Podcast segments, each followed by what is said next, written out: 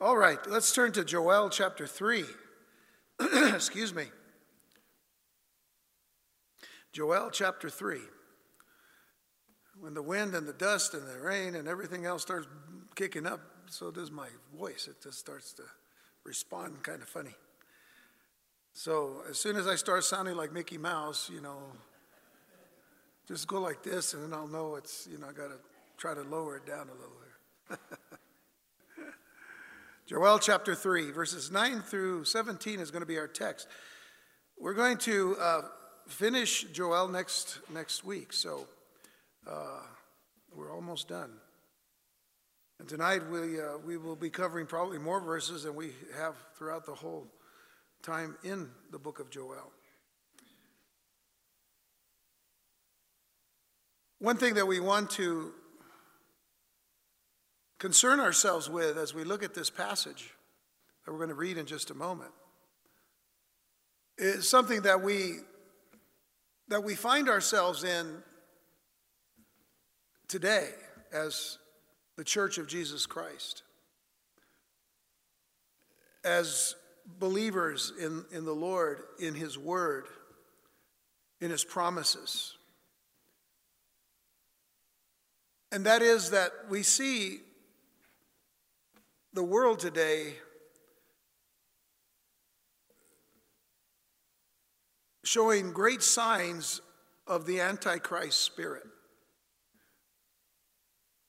Now, we can see that throughout the world, and we've probably seen it throughout the world, let's say, for the last 50, 60 years.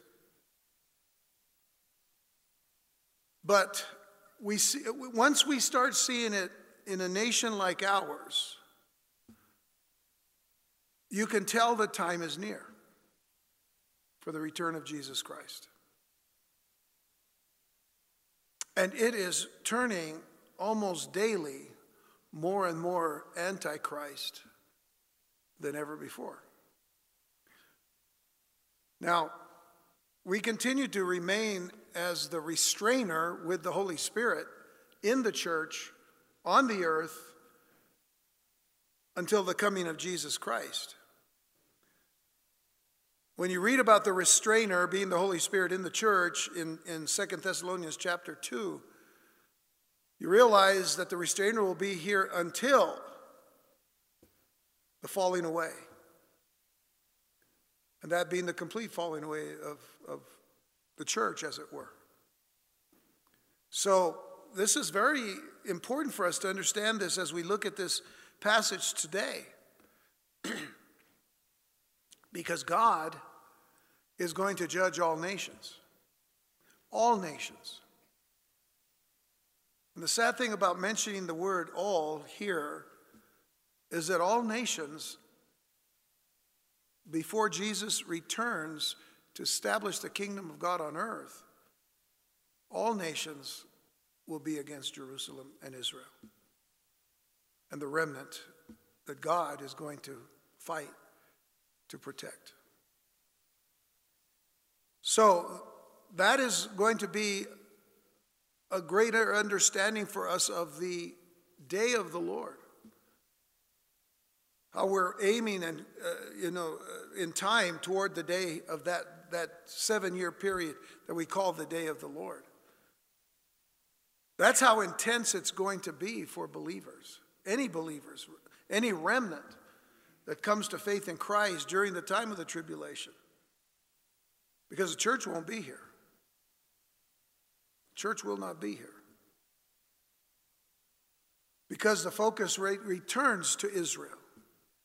And the Lord returning to protect them and watch over them for those seven years until they complete what is told to us in Daniel chapter 9, until the completion of the of the captivity, the completion of the punishment, as it were, the, the, the chastisement that was to come upon them for 490 years, and all that's left is seven. Those seven years would be the, that time, that is the time of Jacob's trouble. We talked about at the beginning of our study. Look at verses 9 through 13. Because God is really serious, and He always is, But he's really serious about this judging of the nations. He says, Proclaim ye this among the Gentiles. God is going to send messengers all over to every nation. This is the message he's giving them. Prepare war, wake up the mighty men, let all the men of war draw near, let them come up. This is a challenge of God to come to Israel and to Jerusalem. Beat your plowshares into swords and your pruning hooks into spears. That sounds familiar, but it isn't the way we normally hear that, that phrase. Notice what God tells them beat your plowshares into swords and your pruning hooks into spears. Let the weak say, I am strong. Assemble yourselves and come, all ye heathen. And the word heathen there is goyim, which is nations. And gather yourselves together round about. Thither cause thy mighty ones to come down. In other words, there cause thy mighty ones to come down, O Lord. The, the cry of the prophet is, Lord, let, you, let your angels come, or let your hosts and armies come to that very same place. Verse 12 Let the heathen be wakened and come up to the valley of Jehoshaphat, for there will I sit to judge all the heathen round about. Put ye in the sickle for the harvest is ripe. Come, get you down, for the press is full, the fats overflow, for their wickedness is great. So the Lord, through the prophet Joel, is returning to the declaration that began actually in verses 1 and 2, but was interrupted at verse 3 with a description of some of the sins,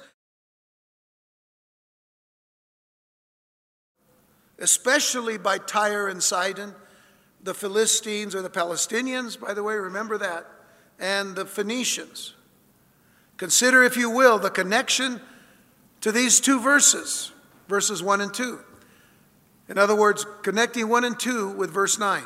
For behold, in those days and in that time when I shall bring again the captivity of Judah and Jerusalem, which means when he brings Judah and Jerusalem back into the land. That's happening right now. And it's been happening now for 70 years, but it's not complete yet. Understand that. I will also gather all nations, but it's important, by the way, it's important to understand it is a nation.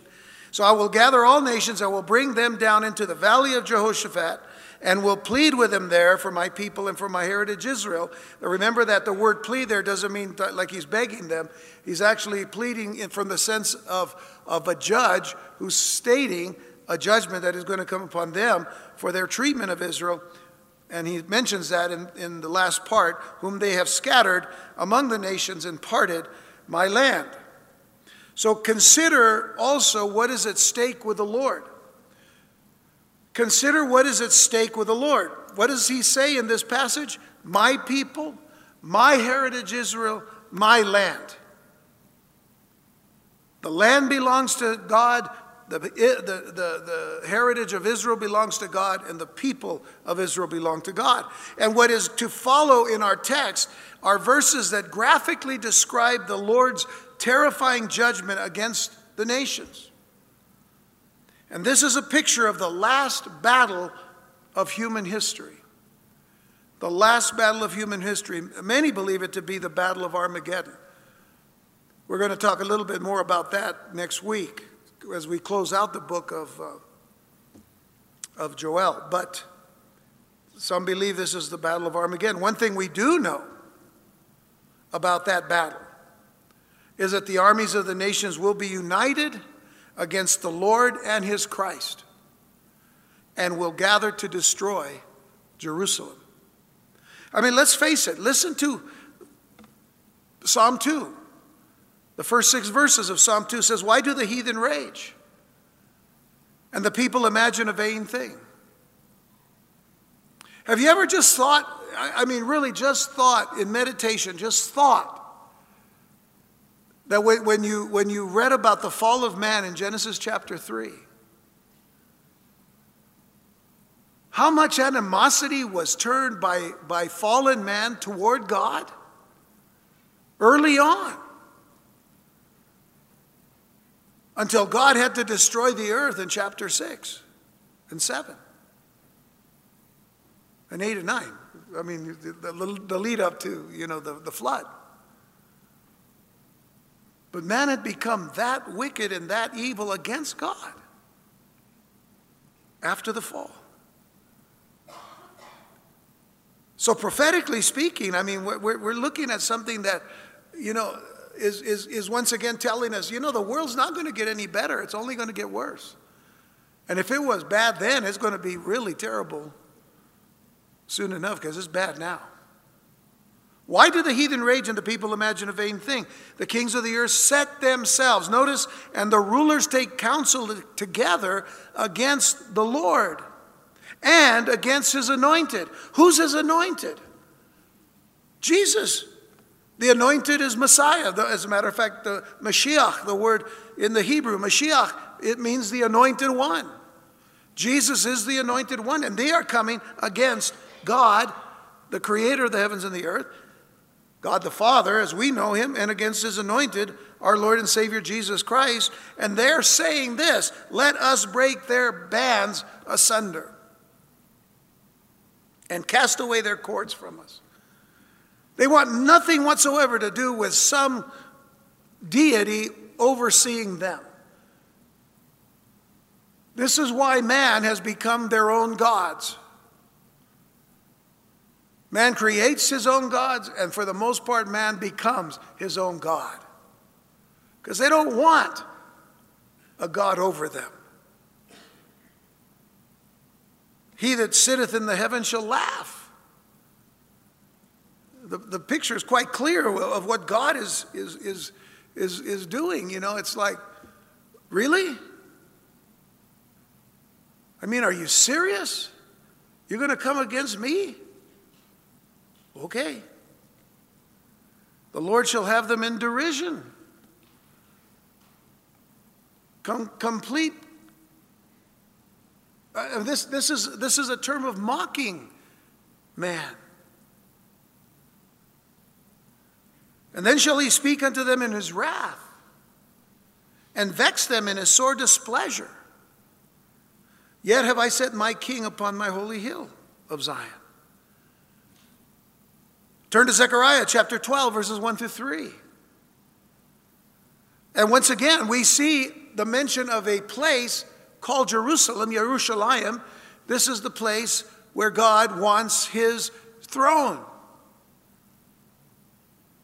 Mount Zion. When you have an opportunity, read Psalm 48. Great is the Lord and greatly to be praised in the city of our God and the mountain of his holiness. Beautiful for situation. The joy of the whole earth is Mount Zion on the sides of the north, the city of the great king. But notice here it says in verse 1 the burden of the word of the Lord for Israel, saith the Lord, which stretcheth forth the heavens and layeth the foundation of the earth and formeth the spirit of man within him.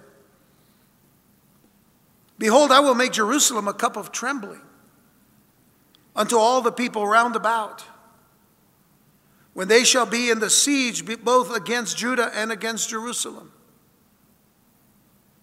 And in that day, remember that phrase, in that day is a strong suggestion pointing to the day of the Lord.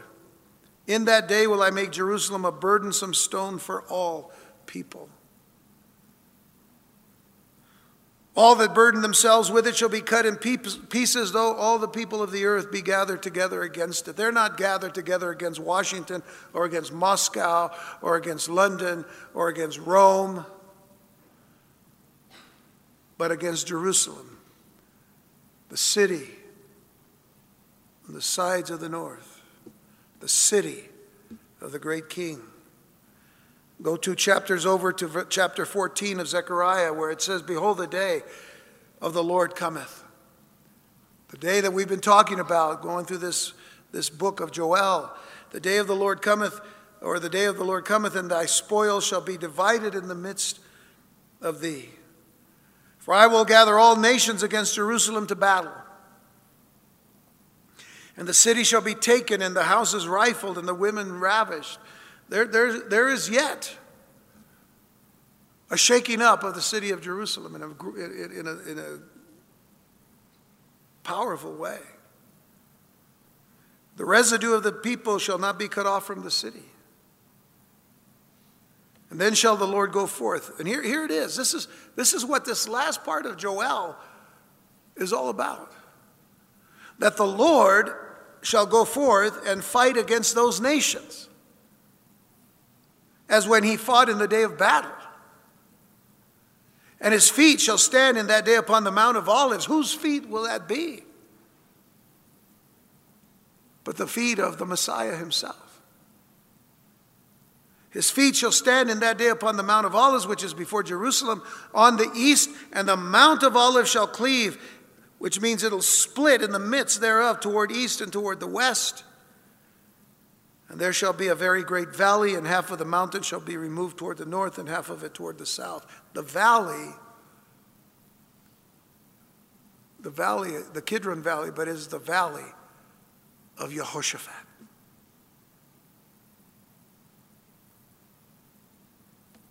But as we get back to our text in verse 9, the Lord summons the nations hostile to Israel to come up against Jerusalem.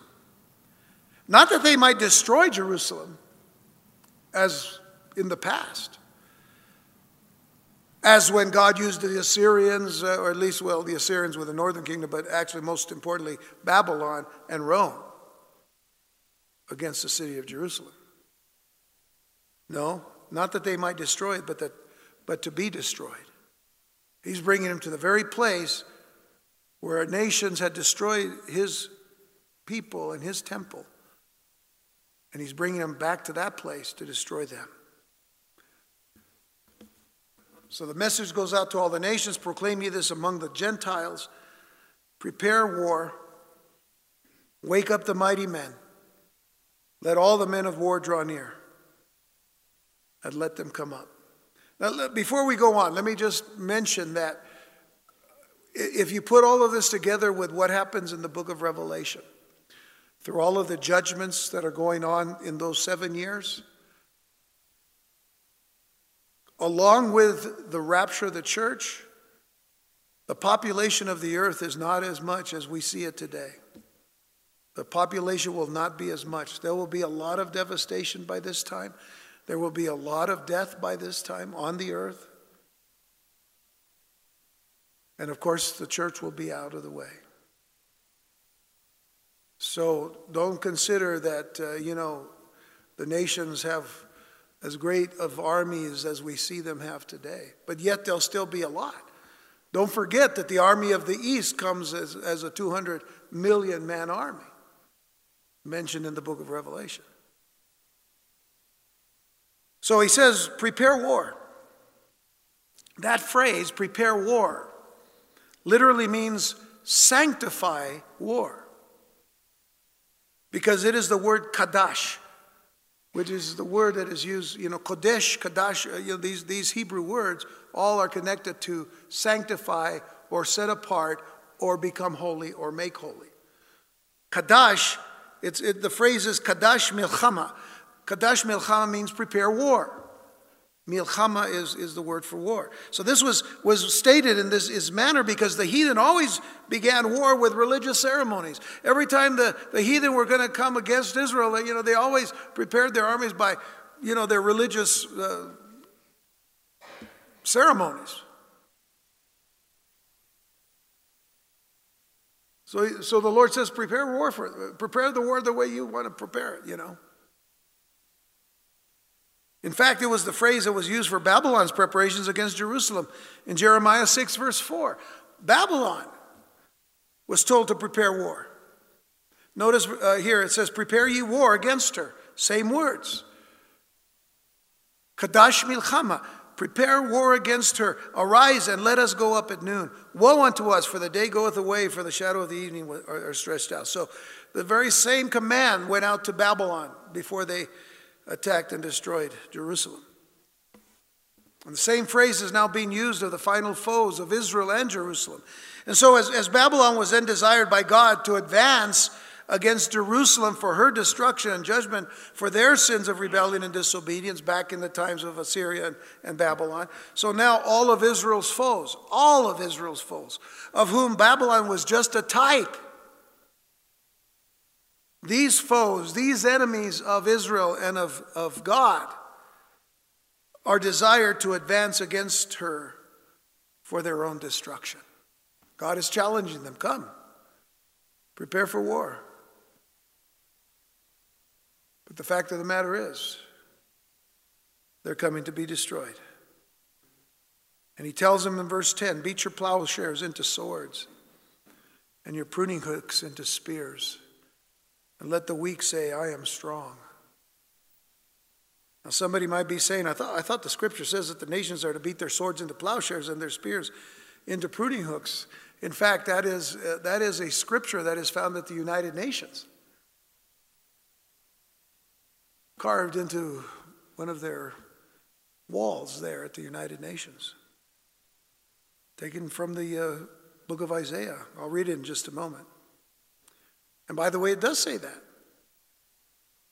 But that is going to happen when the kingdom is eventually established on the earth, the kingdom of God.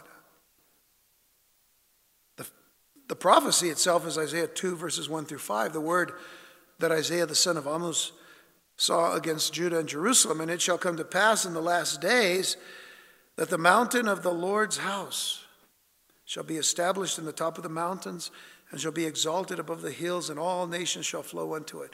Now, see the difference that when the, when the nation is established, there will still be other nations that will flow to Israel and to, to, uh, to Jerusalem. That the mountain of the Lord's house shall be established and shall be exalted above the hills, and all nations shall flow unto it. And many people shall go and say, Come ye, and let us go up to the mountain of the Lord to the house of the God of Jacob. He will teach us of his ways, and we will walk in his paths. For out of Zion shall go forth the law and the word of the Lord from Jerusalem. And he shall judge among the nations and shall rebuke many people. And notice, and they shall beat their swords into plowshares and their spears into pruning hooks. Nation shall not lift up sword against nation, neither shall they learn war any more. O house of Jacob, come ye, and let us walk in the light of the Lord. We read it also in Micah chapter 4, verse 3, where it says, He shall judge among many people and rebuke strong nations afar off, and they shall beat their swords into plowshares and their spears into pruning hooks. Nation shall not lift up a sword against nation, neither shall they learn war anymore. And so this is to be a war to the finish. The United Nations, maybe it began with good intentions, but it's, it's turned into a platform, and literally a platform, against Israel. There have been more condemnations against Israel in the United Nations than any other nation. And there have been condemnations against a lot of nations. But most of the condemnations come against Israel. So you take their, their scripture and put it on your building, then you condemn them. That's really good. That'll be remembered, by the way, in the day of the Lord. So this is to be a war to the finish. It's not going to be a little battle then we kind of, you know, retreat or whatever. No. When God involves himself in a war, when it's time for him to lead the battle, it's going to be finished. And it'll be finished quickly. To that end, the Lord is sending a message to let all nations assemble and mobilize their manpower and weapon power to the hilt. He says, Get everything you've got, bring it. Don't leave anything behind. Bring it. You got nuclear stuff? Bring it. Whatever you got. In other words, they better come fully equipped and supplied, even if it means turning every tool used for peaceful pursuits into swords and spears. And you know, their desire uh, to destroy God's people will be so great that even the weak among them will unrealistically consider himself to be strong. Did you notice that in, in verse 10? Let the weak say, I am strong. You know, we sing a song where we sing those words. But for us, it's a, tr- it's a true thing. Let the weak say, I'm strong. Why are we strong? We're not strong in and of ourselves. The Bible teaches us that. It says our strength is of the Lord. In fact, Ephesians chapter 6, verse 10 says, Be strong in the Lord and in the power of his might. But this is talking about the strength of, of, of, of the world, that even the weakest ones that are going to come figure that with all of that manpower and, and weapon power, that even as weak as they may be, they'll be strong. That's the idea here. And then it goes on in verse 11 and says, Assemble yourselves and come, all you heathen, and gather yourselves together round about. And then the prophet says, Thither cause thy mighty ones to come down, O Lord. That's the cry of the prophet. There, he says, cause thy mighty ones to come down, O Lord.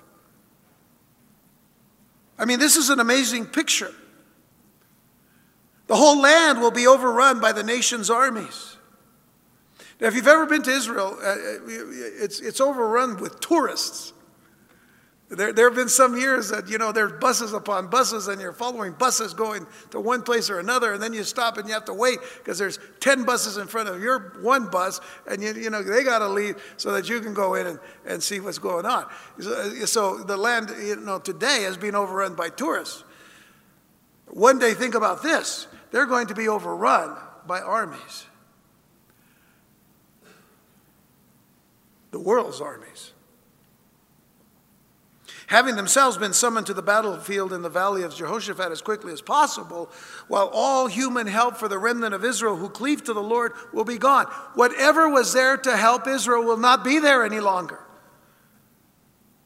Think about that and us, the United States of America. If there's going to be one nation that'll hold on to the very end, it's probably going to be us, but we won't even be there. I, I hear people always say, you know, uh, America is the strongest nation in the world. I, I don't believe that. I believe it to a certain extent. I believe it from the standpoint of the world's armies and all, in, not only in number, but in, in, in technology and, and in military understanding and force and might and all. There is no comparison.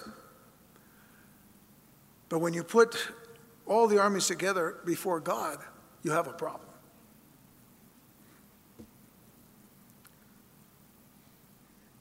And I tell you what, I pray for our, our military every day, and I thank God for them. And I think we should continue.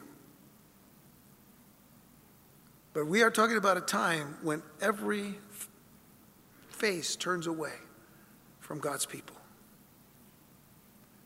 The last part of this verse, verse 11, strongly suggests to us that the Lord will mobilize his warriors. The cry of the prophet. There cause thy mighty ones to come down, O Lord.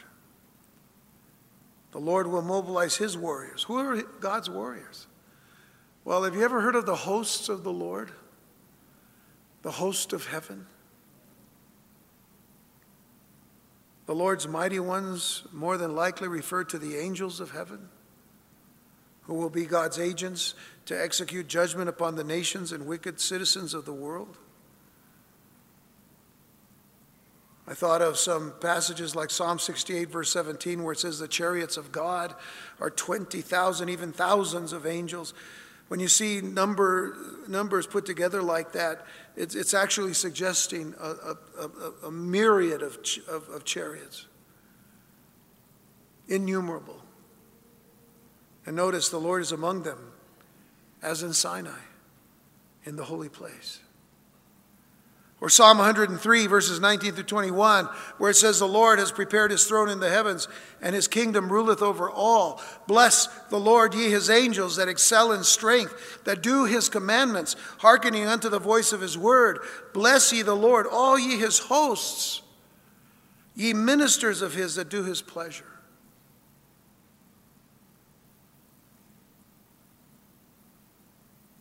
And then there's that which Jesus himself in Matthew 13 verses 41 and 42 said, when he said, The Son of Man shall send forth his angels, and they shall gather out of his kingdom all things that offend, and them which do iniquity, and shall cast them into, the, into a furnace of fire. There shall be wailing and gnashing of teeth. I would say God's is pretty serious. In Mark 8:38 it says whosoever therefore shall be ashamed of me and of my words in this adulterous and sinful generation of him also shall the son of man be ashamed when he cometh in the glory of his father with the holy angels. So we realize who the hosts of heaven are. And this is no slouch army, okay?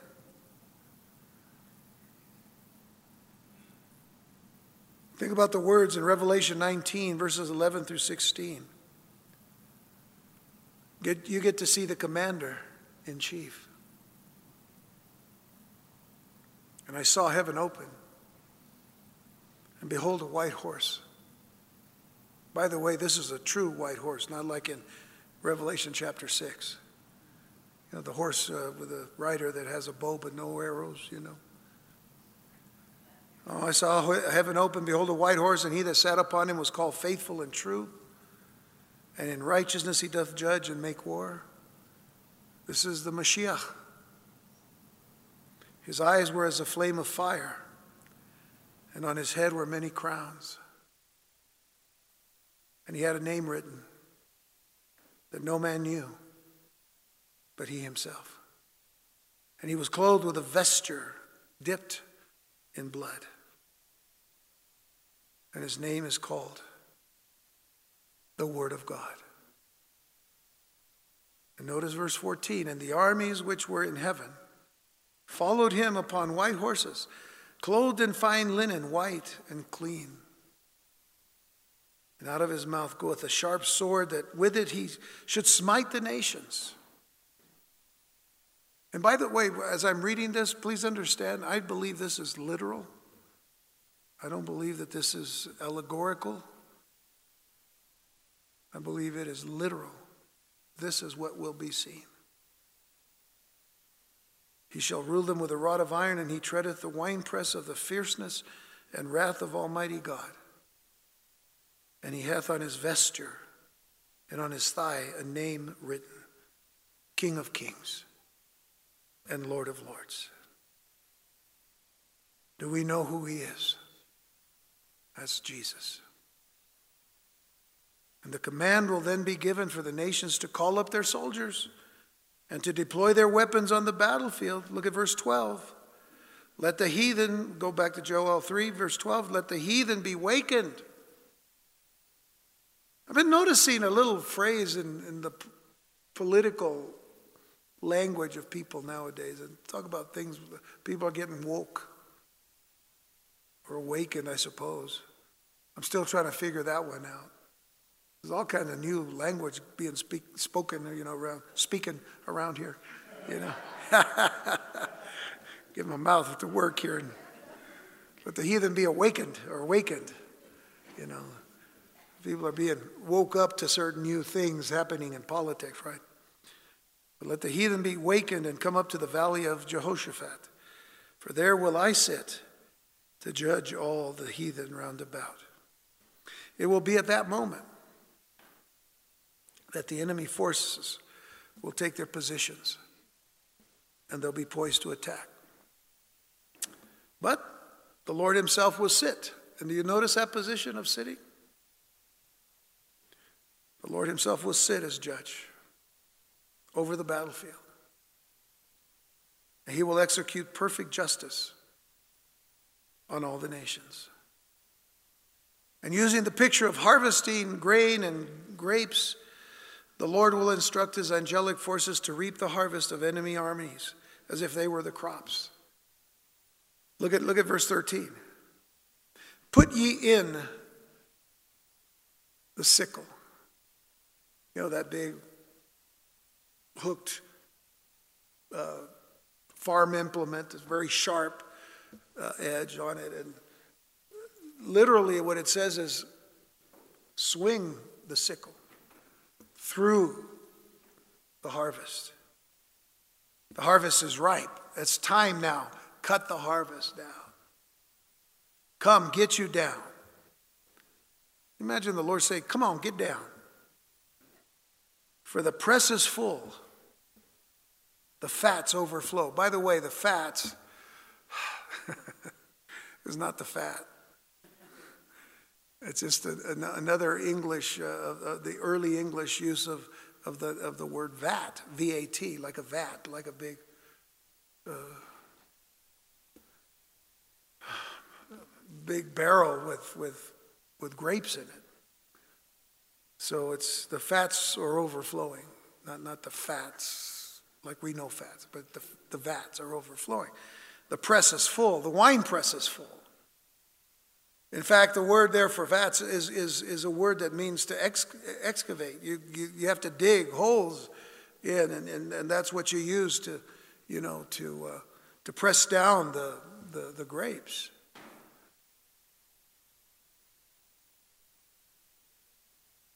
The, the press is full, the, the fats overflow.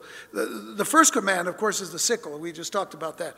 It gives in destroying the enemies to strike with a sickle, for the harvest will be ripe and ready. As we also see in Revelation 14, you need to, uh, you need to see the comparison here, verses 15 through 17 of Revelation 14, where it says, And another angel came out of the temple, crying with a loud voice to him that sat on the cloud, Thrust in thy sickle and reap for the time is come for thee to reap, for the harvest of the earth is ripe. And he that sat on the cloud thrust in his sickle on the earth, and the earth was reaped. And another angel came out of the temple which is in heaven, he also having a sharp sickle. Okay, keep your finger there, coming back in just a moment. The second command will be to trample the grapes. And again, I mentioned the word uh, which means the wine vat or the excavated wine vat, which is the word yakeb, yakeb, which is the word for vat or fat in the Old English. So that's the next picture of the pressing down of the grapes. In Isaiah 63, verses 1 through 6, Isaiah 63, 1 through 6, it says, Who is this that cometh from Edom with dyed garments from Bozrah? Bozrah was a, a city in, in, in, Edom, or a, a, town or community in, in Edom. Who is this that cometh from Edom? This that is glorious in his apparel, traveling in the greatness of his strength. The dyed garments, what, what is the dyed garments? Garments dyed because whoever was, this is pointing to, is one that has gone and pressed the winepress of the wrath of God. So it says, I that speak in righteousness, mighty to save. So the one who's doing it answers here, and then he says in verse 2 Wherefore art thou red in thine apparel? Or the question posed to him, Wherefore art thou red in thine apparel, and thy garments like him that treadeth in the wine fat? And the answer is, I have trodden the winepress alone, and of the people there was none with me. For I will tread them in mine anger and trample them in my fury, and their blood shall be sprinkled upon my garments, and I will stain my, all my raiment. For the day of vengeance is in mine heart, and the year of my redeemed is come. The day of vengeance, the day of the Lord. The year of my redeemed, the final year. Of bringing his people through their judgment or through their chastisement. The year of my redeemed is come. The end of the day of the Lord is near. And I looked, and there was none to help, and I wondered that there was none to uphold. Therefore, mine arm, my own arm, brought salvation unto me, and my fury it upheld me. And I will tread down the people in mine anger, and make them drink in my fury, and I will bring down their strength to the earth. So we get a picture of who that is.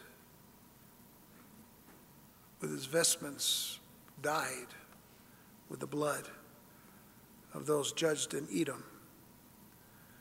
Brings us back to Revelation 14, verses 18 through 20, the rest of the passage that we began reading. Another angel came out from the altar, which had, a, which had power over fire,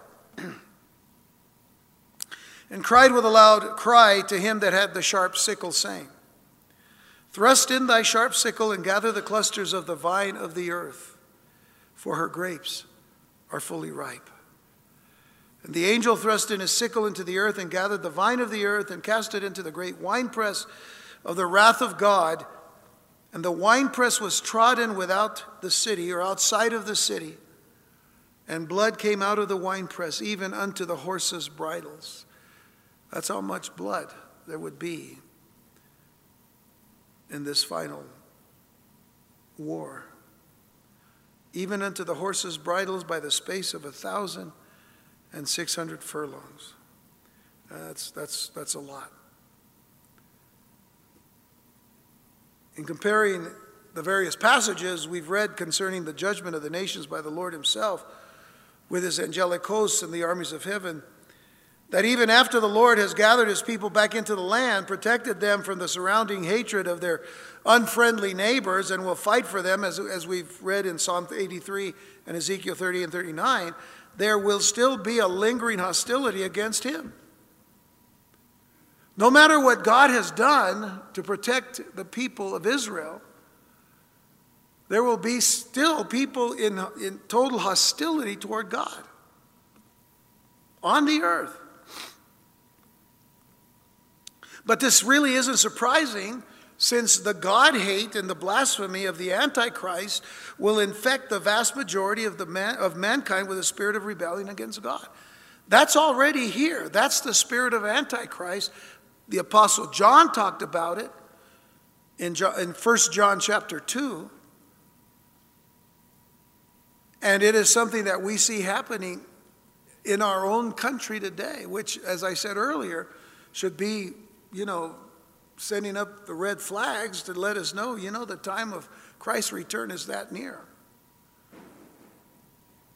That even in our own country, that for many, many years was considered a Christian country,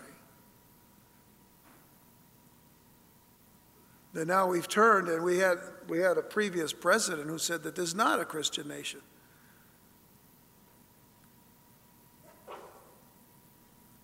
And that only because of the agenda that he was driven by.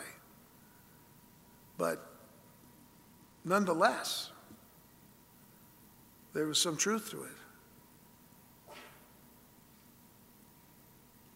I was reading uh, an article about a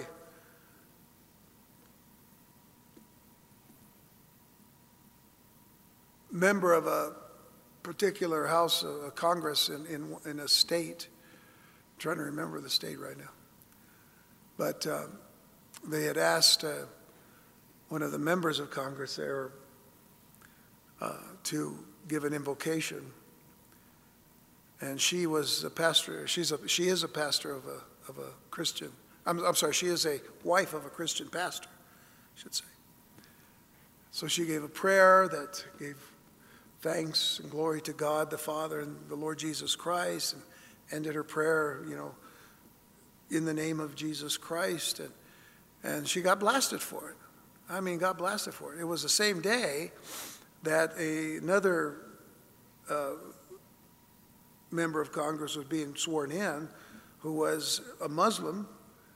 And uh, they had a, an imam there to do a Muslim prayer. Nobody got mad at him for praying in the name of Allah but every, everybody blasted her. The good thing is she stood her ground. She stood her ground. And I thank God for that because a lot of people don't do that nowadays. But that shows the God hate that there is. And it's going to be even worse when Antichrist is finally revealed. So the masses are not going to take kindly to the prospect of a reign of uncompromising righteousness that comes from God Himself. So, what options does the world have? Are, are they really going to declare war on Christ, the one who was the, you know, going to be the mighty victorious one at Megiddo? Are they really going to declare war against God? The Lord does challenge them to try. In fact, the last section of our text tonight, verses 14 through 17, says, Multitudes, multitudes in the valley of decision. For the day of the Lord is near in the valley of decision. The sun and the moon shall be darkened, and the stars shall withdraw their shining. The Lord also shall roar out of Zion. The implication here is that roar of a lion. The Lord also shall roar out of Zion and utter his voice from Jerusalem, and the heavens and the earth shall shake, but the Lord will be the hope of his people and the strength of the children of Israel. So shall you know that I am the Lord your God, dwelling in Zion, my holy mountain. Then shall Jerusalem be holy, and there shall no strangers pass through her anymore. The great and awesome day of the Lord has come. The prophet Joel shows us the nations assembled in innumerable hosts in the place where the Lord, not the nations, will make his decision. This is not about the nations making a decision in the valley of decision.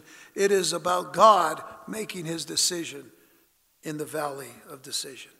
Multitudes, multitudes is no exaggeration.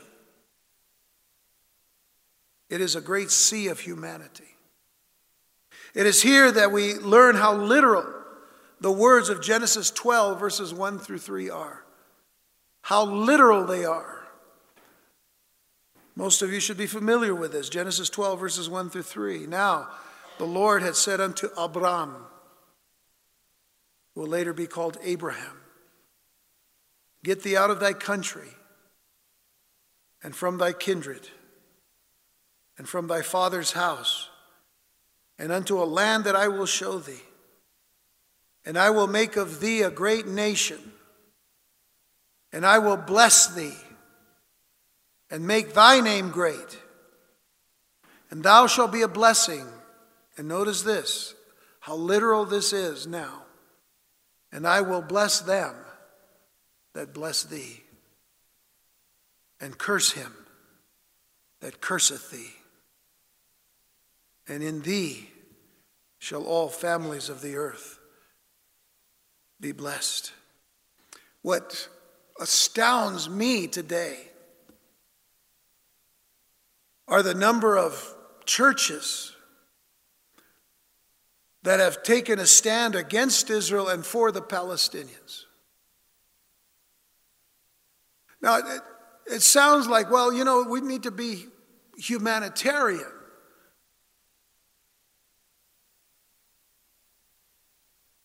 And, you know, they're, they're suffering a lot because of the oppression that the, that the uh, Israelis put on them. Are you, are you sure you understand and know that to be true?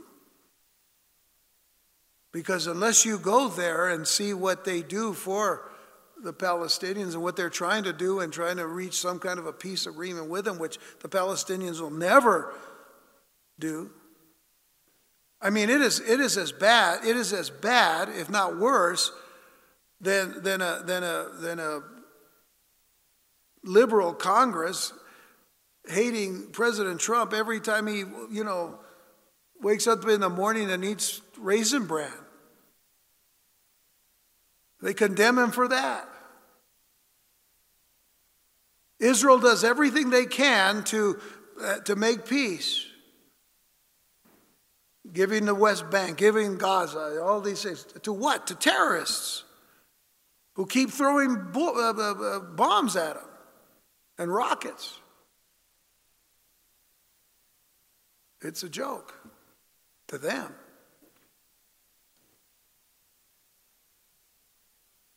But any part of a church, quote unquote church, okay, Visible, the, the visible church that is today, you know, seen by the world.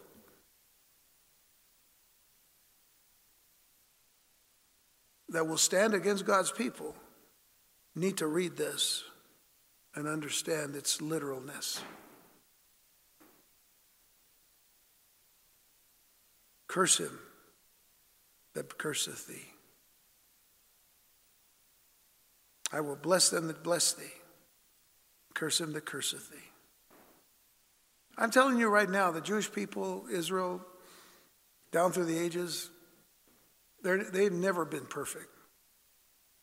Never. But they are God's people. And God made a unilateral covenant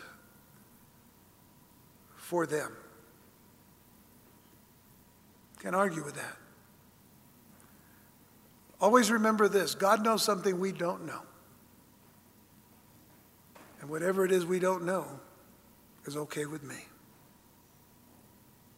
In fact, if, if you were to turn to Deuteronomy chapter 25, I believe it's Deuteronomy, excuse me, I think it's 25 25. Or 20, I'm sorry, 29, uh, is it 29 29? Yeah, Deuteronomy 29 29. Uh, I get to a, a, place where, you know, I, I, I wonder, you know, how, how do we understand the Lord sometimes? Well, this is the best way to do it. Verse 29 says, The secret things belong unto the Lord our God. But those things which are revealed belong unto us and to our children forever, that we may do all the words of his law, of this law. The secret things belong to the Lord.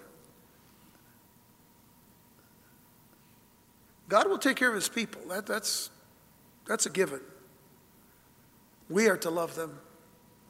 We are to support them. We are to bless them.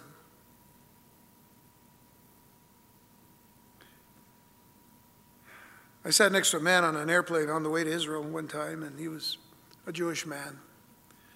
And we struck up a conversation. I probably mentioned this not too long ago. I'll mention it again. But uh, we talked a little bit about how many times we'd been to Israel and he'd been to Israel. But he asked me the question, why, why do you go to Israel? I said, we go to Israel to bless the Jewish people. As God commanded us to bless them, to bless you. And it, just struck him. He didn't understand, he didn't know what to say. that Christians would come to bless them. They hear enough about all the ones that are against them.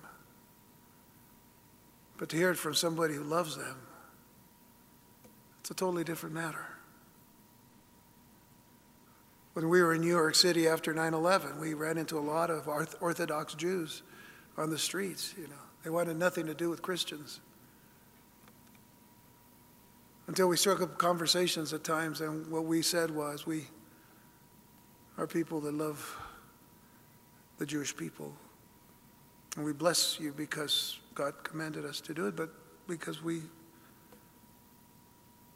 we love as God wants us to. And doors were open that way. Many doors were open that way. I tell you this, the Apostle Paul knew very good, uh, very well, that his, his own people would be confounded by the Christian who would love Israel. You can read it in the text that he gives us in Romans chapters 9 through 11.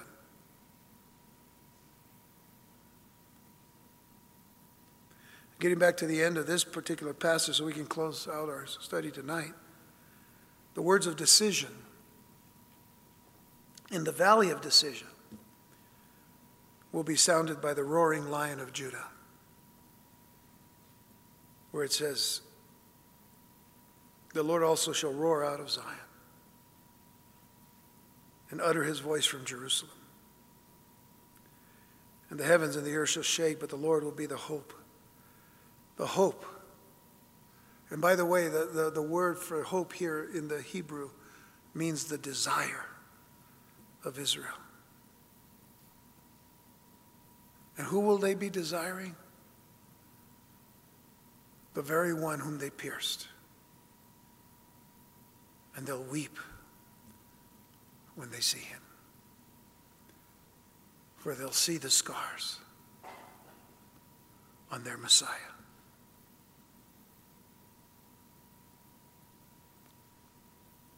The words of decision as we close today may very well be the words of Jesus in Matthew 25. I want to close with this, and so turn to Matthew 25 in your Bibles and look at these two verses. I encourage you to read all of this. It's familiar to you uh, when you read around these two verses, but this is the decision that is roared out by God. Verse 34, Matthew 25. Then shall the king say unto them on his right hand, Come, ye blessed of my Father inherit the kingdom prepared for you from the foundation of the world. And then jump to Matthew 25, verse 41. Just a few verses later, where Jesus said, Then shall he say also unto them on the left hand, Depart from me, you cursed, into everlasting fire prepared for the devil and his angels. Come, you blessed of my Father.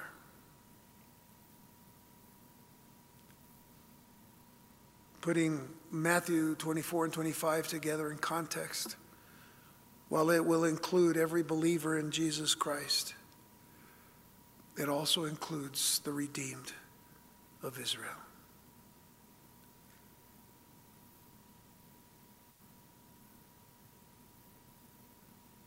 And those to whom he says, Depart from me, you cursed, are those who have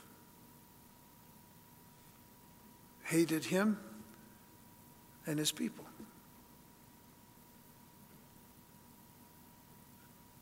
Based upon the text that we've seen here in the book of Joel,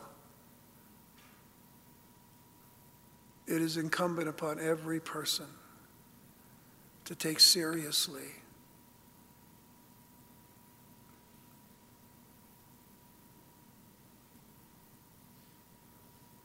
Our, lo- our life and our love for God and everything that God says is good and everything that God says is His. Whether we can understand fully or not, the people of Israel because they're not easy to understand. But when you've been around them long enough and know them, and in some cases be a part of them, you realize our love should only grow for them. And this is one reason why we are commanded to pray for the peace of Jerusalem. That peace will come, but at a great cost. So, the day of the Lord is real, and it's coming. And it's more around the corner than we might think, simply because of what we see happening today in the world concerning the Lord, the Word of God, the people of God, the church of God, Christ Himself. how all of these things are seen.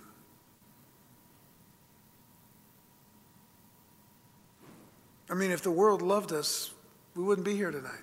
I think, think about that. We wouldn't need to be. If the world loved us.